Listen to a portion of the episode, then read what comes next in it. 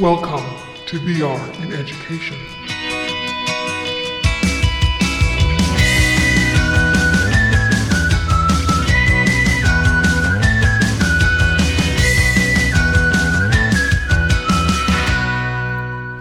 Hello, everyone. Welcome to another exciting episode of VR in Education, where we dive deep into the world of virtual reality for teaching and learning. Today, we have the pleasure of talking to Dmitry Scheglov. He is the CEO of GWPro. DW Pro focuses on industrial simulations and learning engagements, and their big focus is mostly what we might call hard skills training. So, welcome to the show, Dmitry. Hello. Thank you for inviting me. That's a pleasure. I always like to begin with an origin story because even though VR has been around for a while, it's always interesting to get perspective on how people got started or got interested in the medium. Oh, that was a great story. I think it was a great story with my partner Carl because before we got into VR education, we had experience in doing VR movies for corporate usage for you know for exhibitions. We had pretty large projects for example with uh, large energy companies. And we shot underwater and uh, above very beautiful places very interesting ones. And then covid started and you know we stuck because of the covid on one of the islands in the uh, i think in galapagos islands. Uh, and so when we got out of there. So our clients eventually stopped uh, doing many many movies. They started doing CG and cartoons for you know for workers' education, and there was big demand. And we saw that while making these uh, movies or CG, it wasn't as effective as our clients thought it could be because people just were just watching TV, you know, just, and not going through experience, not memorizing uh, things. And uh, th- initially, that was the moment that this idea came uh, to our head. So if we know our clients well, we know their needs, and we know the specifics of enterprise clients. So maybe we could uh, come up with a solution much better for education, like a product, ready-made product that could solve many problems of their workers' education all over the world. Because while moving the content for education, we understood that there are several regulations that are pretty common across different companies United States, Latam, uh, India, and they all they all have this OSHA, NEBOSH, and ISO standards. And big companies they I don't want to say that, but they're pretty much the same in the safety rules. They're very strict, and they try to be the best in safety because you know safety is, I think, the word the word of the last ten years in enterprise, and that, and we started doing first modules um, that, as I remember, it was working at height because we dive deeper in the analytics of people get injured and maybe dead uh, at the workplace, and the falling from height was the the main reason of them being injured. And so that it was our first module. We used uh, worldwide st- uh, stats from different sources. And our clients really liked that. And the next step was to spread the demo packages, spread the idea, spread the videos of this content so they could evaluate and say, like, is it good or is it bad for them? You know, it's funny you say that about heights because I'm I- I- incredibly scared of heights. And one of my first jobs coming out of university was a painting position. So I thought this will be great. And right away in the job site, they put me on scaffolding that was probably 10 meters plus up. And I was up there shivering and I couldn't paint. And, uh, you know, I just couldn't help oh. but think if the company maybe would have given me VR to say, like, here's what the job entails, give it a try, or moreover, given me VR to maybe help me cure that fear of heights or help me become more comfortable on the scaffolding. Which brings me to my question, actually, and that is you know, you're right. The movie industry is more of a passive approach to watching. Whereas, you know, when we use the term training or good learning, it's subjective, but right now, a lot of your industry is using 2D videos to try and teach something that maybe requires more than just passive learning. Talk to me a bit about that. Uh, movie watching differs from training in in in some in some points. Training takes you not only into information but also into the experience and during during this experience you have the mistakes you have uh, you are doing it yourself and so you memorize it. And that's why we made this step because you you don't remember just by watching something. You remember with the tons of different factors. So you remember the way you were sitting. You remember your muscles remember what what we're doing there. So different positions of the muscle they also create these connections into the brain that help memorize the information. And so vr brings you into the world where you move hear from different sources because vr headset help you identify the source of the sound for example the explosion. And so you see it you feel it like you feel it in your imagination but it's very important because imagination and impression uh, is very important for learning. And some people can say that yeah you are making funny game but it's you know the big part is entertaining the worker. Yeah but there's a catch you know because while entertaining we make it memorable. So we make imprinting into the uh, the brain so the worker could uh, could remember the situation and behave like he was because he was there before in the dangerous situation in helping uh, some people colleagues that for example for, had some accident and the other important thing that while you're doing this experience not once because in vr training you do it at least three times while learning, while training, while passing the exam. And this is not only going through this experience again and again, this makes connections into the brain that stays on a subconscious level because in after some repetitions you have this muscle memory that helps you start doing something immediately not memorizing and doing or remembering and doing it after that. You just feel like doing it immediately like bicycle riding because you don't uh, remember any time. So your first lesson with a bicycle you just feel it naturally coming and that what we're trying to bring to our students to our workers and to the clients. So any of our training deals with situations that can be very dangerous if anything goes wrong. Because confined space work at height and all that stuff they, eh, all the, all of them are dangerous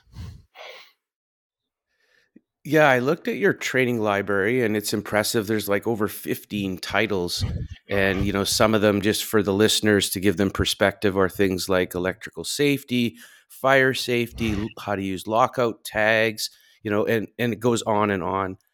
Of of your library, which ones right now tend to be the most popular? Mm, the most popular one is, I think, confined space, uh, because we work with the many big uh, oil and gas companies, uh, and the United States is uh, very famous of these companies. And we have partner, our beloved partner, Pixapex company, that is spreading our apps through these big, big guys. And confined space is is one of the leaders in injuring people because it's a very, uh, if I say it right, cr- crumble some situation because you have take tons of things with you and check tons of factors. And if you forget just one thing, for example, your radio, you will not be able to get out if you felt sick because you will not be able to scream to the other person. He just should see you falling down for example. And this is this makes it very popular. And so the the other one is work at height because work at height is a super spread as you said from painting just from the start from painting to super qualified workers that work on uh, wind energy stations it's just the same. You should be safe at height and you should be safe when you when someone will come to rescue you you should be okay with that. And that's it. Uh, and one more is fire safety. Yeah it's it's a big one. Fire safety uh, some people and some our developers showed it to their relatives and so they said it's very important because our relatives didn't didn't know how to use firefighting devices, didn't know what to do when fire appears. They just really never thought about it, just as usual people say. And that was important. And here, uh, yeah. The, the, you already mentioned this, but I really want to unpack it more. As someone who's spent part of their career, myself, in instructional design, you know, you hit you hit the nail on the head, so to speak, when you said it's not the same if you just go through the steps. You know, we might call this cognitive apprenticeship. So just, you know, I'll do it and then you do it. And so when we look at your modules, you actually have three modes, as you talked about. You know, mode number one is learning, mode number two is training, and then the third mode in your VR experiences is exam. Talk to us a bit more about the difference between the learning mode, the training mode, and the exam mode for us. Thank you. Great question. I think it's the core of our training because methodology always comes first in any super innovative design that can be. So we we developed these three modes taking into account the information from very old methodology books that you know formed the modern education formed modern education in industrial sector and formed also college and school education that in the beginning of the last century and the the first things people used when starting teaching people working at the factory they repeated by doing things that their colleagues did at just near them. And so our first trainings and the learning mode was very corridor style game uh, like you take this you do that and because they're very simple. You repeated these steps. Sometimes they were too simple for people. And they say, oh, okay, this is simple. All right, let's go to exam. And you see that you also make mistakes in the simple things. And so learning was this basic, you know, look at me and I show you how to do it. And this person was you because when you're in our module, the voice tells you what to do. You see the things, you take them and do what the voice is telling you to, to do to complete. And after that, we developed new some new learning modes that were more open world. You could mix uh, the scenarios in our, I think, in our scaffolding. You can do in you, you, can change scenario a bit so you could make your unique way through the training and this uniqueness will also help will also be helping you to memorize it and so you cannot make mistake in learning mode. You, there's someone very clever takes you by hand and goes you through the whole training. And the training mode, the second one, is that you in the open world and you can do anything, making mistakes. And it's very important. Uh, every mistake you make is explained in a simple explanation. So you try to start working without signing the work permit. It's bureaucracy thing, but it's important. It's very important because it, it it locks the situation for the workers. It helps them to to stay safe, and you make mistakes, and they don't stop you from doing this. Uh, so you made mistake, you can remake this step and go forward. And the exam is for showing to the trainer that is mm, maybe helping you in this, or, or like a teacher, uh, is showing to the trainer, to your teacher, that you know this information perfectly well. In our exam modes, you can make only one mistake and uh, you should start again. And sometimes it's difficult for people to, they say this is too rough, this is too strict uh, for them to have only one mistake possible. But we use one mistake exam only in dangerous situation. Almost all of them are dangerous. so we, I think all our exams are one mistake situation for many students. But when you go through this exam, maybe you have three attempts. The level of recognition of this information, the level of your readiness to use this information is very high. We tested it mm-hmm. on a very cool guys from fire safety department that, you know super professional guys that have all the certificates in the world they can save you from falling airplane i think and uh, these guys just took our trainings and say all right we are super duper professionals let's go through to the exam right now. I said you even don't you, you even don't play games.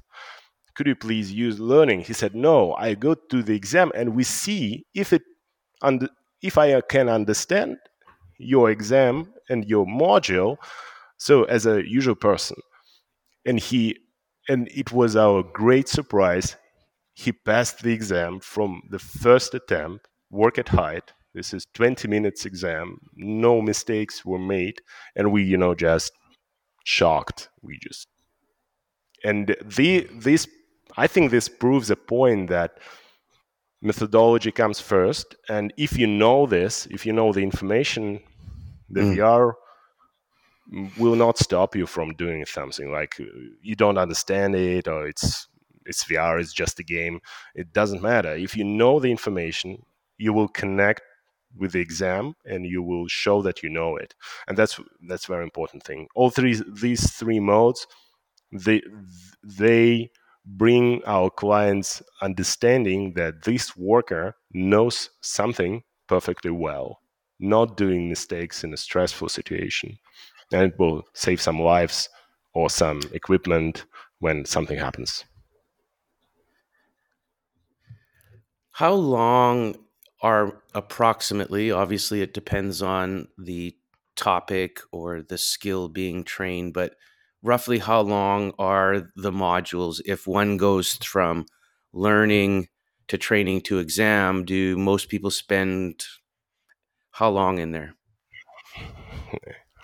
It, it they're usually, I think, one module is 10 to 15 minutes long.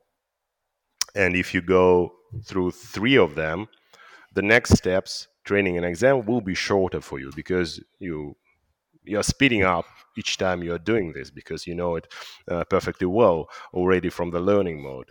And the interesting thing that it was not because we wanted these modules be very short. Uh, we from the beginning, our clients said you should integrate into our existing pipeline and our pipeline will not let you will not let you have hours of training in VR. You should be very unit made uh, with your software so our students could understand how many minutes and our teachers could understand how many lessons they will be using it.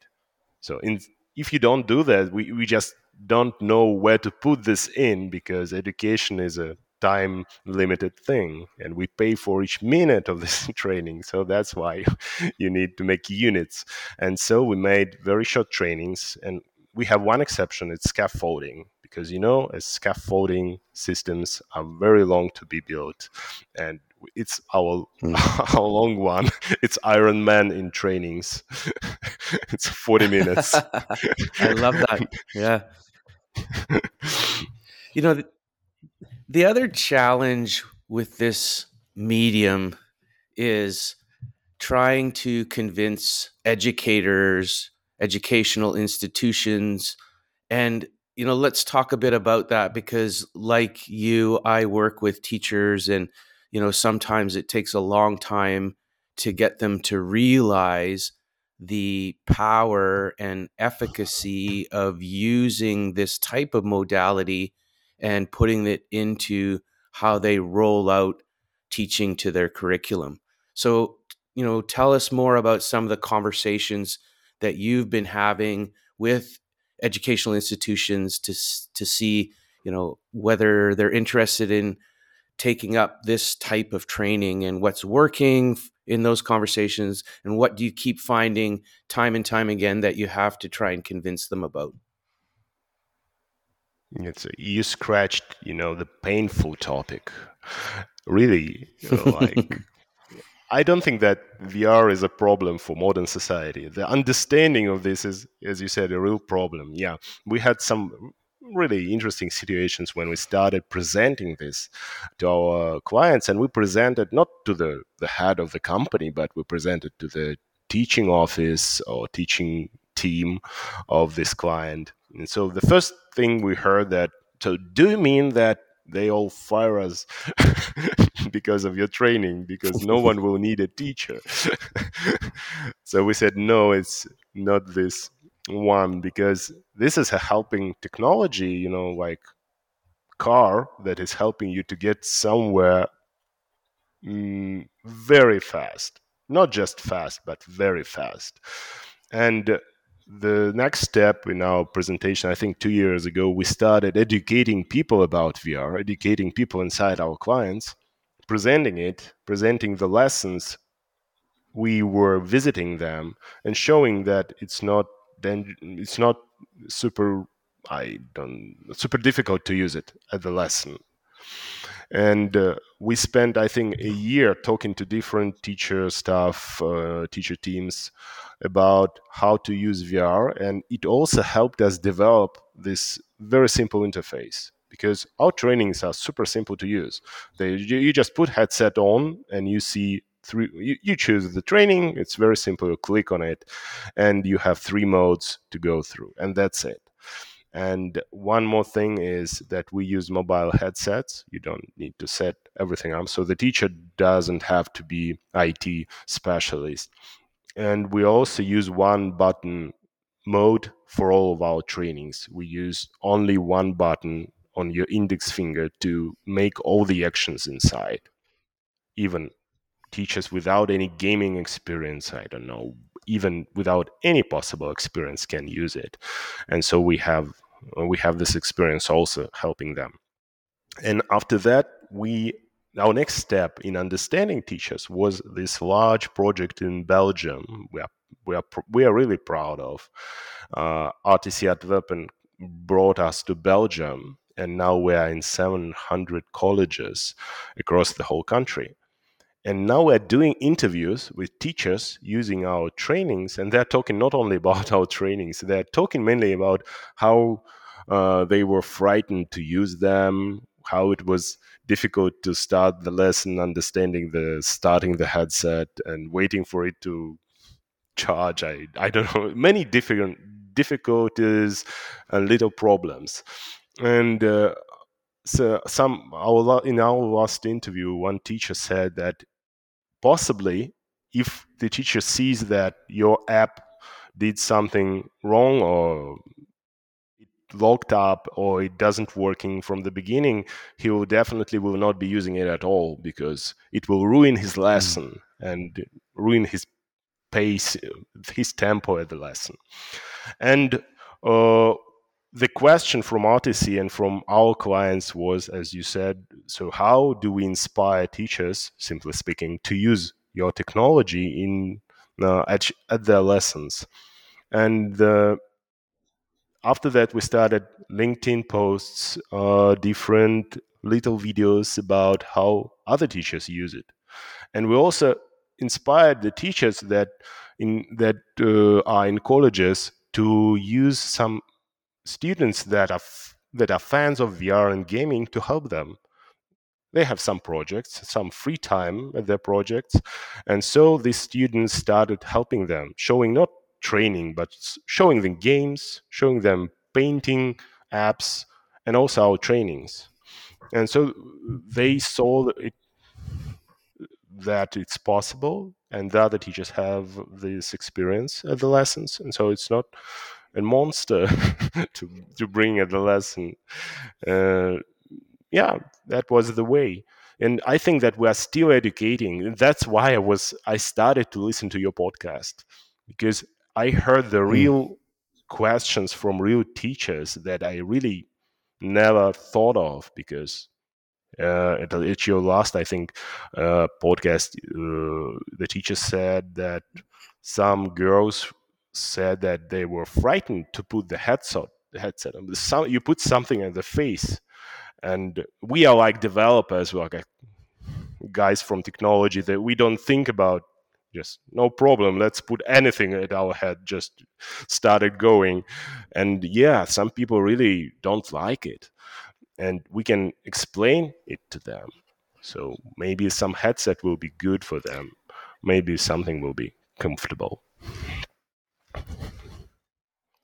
Yeah, and I'm I myself who deploy a lot into the classroom and to students on a day in and day out basis have already started noticing uh, you know the comfortability of the students which then translates to the comfortability and lower anxiety on the teacher. So what happens at you know one of the schools i work at is they bring their students to the VR lab and I walk the students through an orientation and then I talk about what learning experience they need to go through. And you know when you start to get repeat classes repeat groups of students it, it's just blatantly obvious how quickly and seamlessly that process starts to be. And you know i have many repeat teachers that will come in and they've even said to me you know okay i remember the first time i brought my class in you know like you said we had to you know we had to talk about the controls and you know do you use the joystick or not? And what about the x button? Do i push the a button or the b button? All that stuff the comfortability of using it is gone away now and the kids especially this one particular science class that comes in a lot they're just they hop in there and there's very little friction. Away they go they're in there learning and the teacher is you know said to me you know okay it's it's becoming ubiquitous to them like using their phone to the point where they don't even notice the slight uncomfortability that the headset provides. Yeah. Like when when people first go in, some of the kids are like, "Oh, it kind of hurts my head a bit." They they start to see the sweet spot is how tight how tight should I put the strap, and so you know it's it's just a matter mm-hmm. of time. I think Dimitri, when all those little barriers, which seem big to someone brand new, start to go away. So uh, I, I love the fact that you're persevering on that.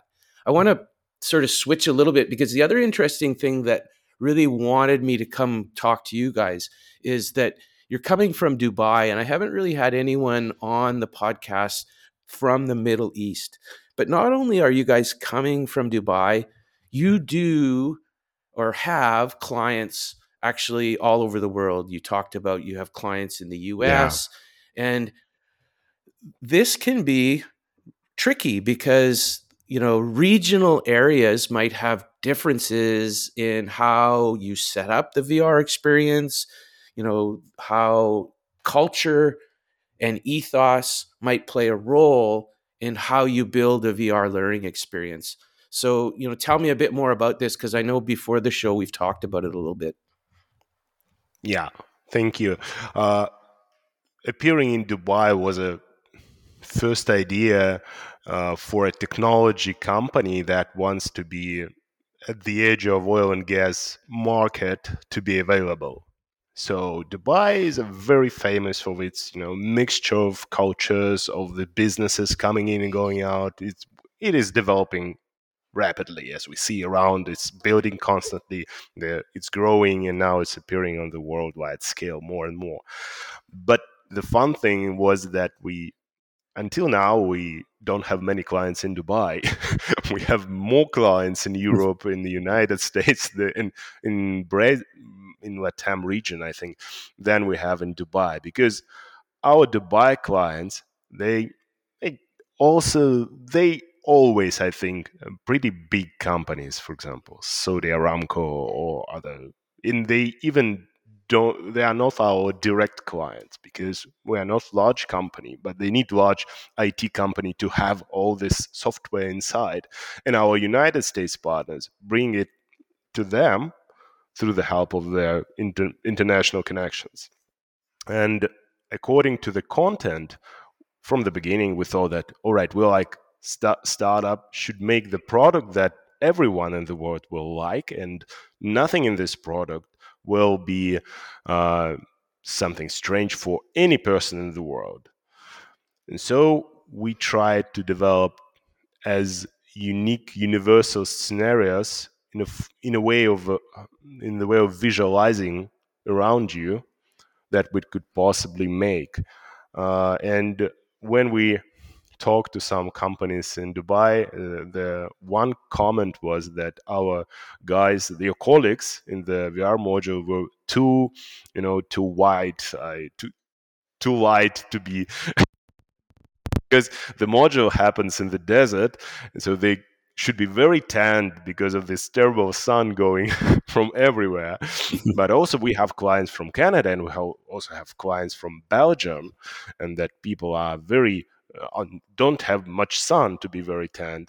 And we tried to find this sweet spot for universal access, universal understanding of our modules. And uh, now we are working towards including more uh, characters as your colleagues uh, from different maybe cultures and from different maybe roles because as you know the enterprise world is a man's world and now it's changing but in oil and gas it's changing not super fast because it, it's pretty traditional. And we will be including uh, male and female characters uh, different different nations. And so this mixture could help people understand not only the process of the work but also that you, you, you can meet other nationality and you should respect it and you should maybe there there will be some uh, in-game features that you should use when talking to other nationality. We'll be including AI, I think, soon to have this. And like our very beloved, you know, competitor, Bodys Bodyswaps company that is doing only soft skills training for uh, gender inclusivity, for work talks about HR and all these difficult situations, conflicts.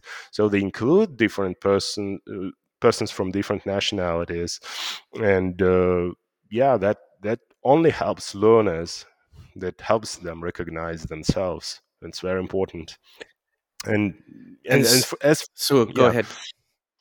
Yeah, as for Dubai, uh, it's a mixture of cultures, and our clients, I think, they very international. They don't say that all right we're a dubai company we do it this way. They say we're a dubai company we do it international way. Uh, and many many of them them have international standards at the workplace and this helps us because the uniform the personal protective equipment and the tools very universal and it also helps uh, the students it it is a challenge to try and create a, a library that might be used around the world, you know. And I, I do have lots of people that I talk to who initially start out their companies like you guys, you know, aspiring to create this library that then someone can come and say, oh, yeah, you know, my company here in Canada, we're going to adopt those. And, you know, then they find that another client in Europe sort of says, well, you know what? You know that in your library for scaffolding you know you have it outside and there's snow in the ground and so on and so forth. That just doesn't make sense to to us in you know in singapore. Can you change it mm-hmm. so it's not like a snowy environment with scaffolding? So it therein lies the challenges when you're working in a medium that includes so many different things like the context as well as like you said what the avatars look like and so on and so forth. So you know good for you guys for being open and adjust and and you know a startup always has to pivot and iterate. And and so i'm, I'm really impressed and, and proud of you guys for sort of asking you know so many people like what what is it that is going to resonate with them? Uh, i'm mindful of time. I want to give you an opportunity if there's anything else that maybe has been left unsaid yet in this conversation that you think the listeners might want to hear about? Yeah i, I just was i was thinking about some of the words from your last podcast about universal training modules. Universal in the terms of that the world is global now, despite of the some situations around the globe, but it's more and more global, and the companies bec- become very international in the way of training. And so, yeah, we really need to make this universal modules. But we had recently a visit to India to different companies that can be also our clients, and we saw how this cultural thing is still important because when you are when you are in the startup world in a fancy VR world with the developers from different countries, you say uh, you say they understand all these fancy things, but when you come to the traditional India, when people building something, people make uh, agricultural machines, and you also see that this universal module is very difficult to build and sometimes universal module is can arise can have some problems in teaching people in other countries and this is uh, one of the pivoting points i think next year we'll be thinking about the how the, the way the training should be adapting on the fly to the student. So depending on his region, depending on his uh, I, some features, and all this adaptation will be happening for uh, for the sake of good learning, for understanding, for making imprinting memories, if I'm pronouncing correctly. And we added test module in our last trainings where we constantly make new trainings because we are not making them on the client's request it happens sometimes but we're mainly making our product bigger and bigger and now we have new training. It's called protective personal protective equipment. And in this module we put in some test.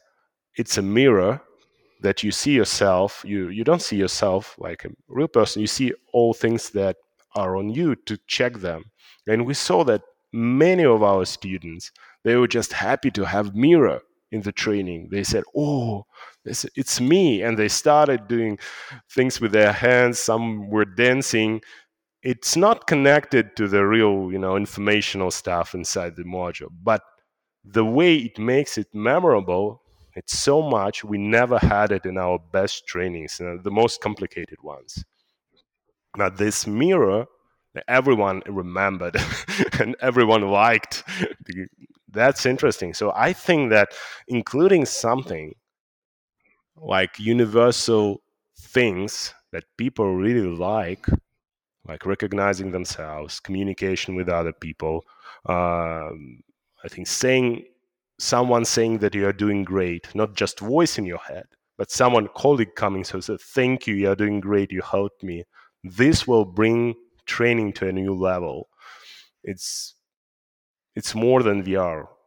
Uh, it's uh, methodology, as we started talking about it. Methodology will benefit from it, mm, and I, I, hope to you know, develop it. With it reminds.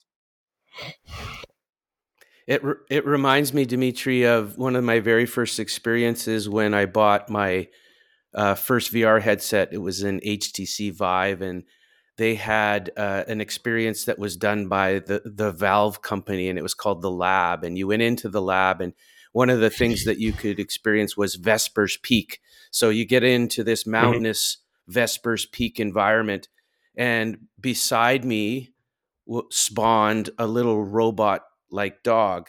And that little robot like dog, you could pet it and stuff. But the reason I'm telling this story is like uh, having a companion like that that follows you around in a VR experience, whether it's a dog or just you know you're a human companion to act as almost like uh, an agent to keep you comfortable. Like you said, you know, you guys are investigating AI. I think it from learn a learning design perspective, having an AI companion you know beside you whether that's you know because i'm on a scaffolding if i if i was to visually see my ai companion down there i might feel a little mm-hmm. bit more comfortable in the vr experience so i love the mirror idea and like you said there's so much more that isn't necessarily r- directly related to the curriculum that we can do in these vr experiences to even up the ante when it comes to making the learner comfortable, ensuring that their user experience is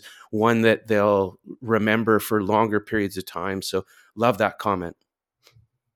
Yeah, it's it, uh, how do people it, it get a hold goes, of? Mm-hmm, sorry, and it also goes to the Go ahead, storytelling. Sorry.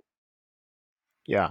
Yes. It also goes to the storytelling, and the storytelling was always the best teaching method. It's it can be passive but uh, if you go through this story as a through your experience because if you listen to a good story it brings you into the world of imagination that you are yourself inside of this story and everything is a storytelling as many people say but yeah our training is story any good training i think should be storytelling so people could memorize it and pass to the other people. And as you said a great companion is a great idea because companion makes typical story is you know any story has any main hero has a companion and helping and antagonist protagonist the conflict the arc and the exam in the end yes good comment how could people get a hold of you if they want to learn more about your guys' work yeah the best way i think to follow our linkedin page GWPro company page. We post all updates there. And so I think we'll keep our subscribers informed about it. Also, we have gwpro.io where you can connect to connect with us directly and ask any question. And yeah, please use comments on uh, LinkedIn, and I'll or Carl will be answering in no time. I think because it's our life now to make it to make it interesting and popular and we are talking with many great companies, and now it's a time it, the market understands the value of it. The teacher are understanding, and we are constantly removing the obstacles. You know, we I just take one minute more. Uh, we are now using hand tracking from Ultraleap company, and so we removed controllers. And this was so big step. We initially thought it will be difficult to to understand how to do anything with your hands in VR because you don't hold anything. But people felt it so naturally. They sometimes they felt something heavy subconsciously. And that was great. And the moment when we remove the headset will be the best one, I think, in the technology process. Not having to have anything on your head. Amazing. Thanks so much, Dimitri, for coming on the show. And moreover, thanks for pushing VR to all the different parts of the world, especially in your genre, which is, you know, these key industrial safety learning applications. So I really appreciate you. Thank you, Craig, for inviting. I'll be also following your podcast and listening to other teachers. And maybe your questions to them, their answers will help us in developing new features and good things for all the students in the world. Thank you.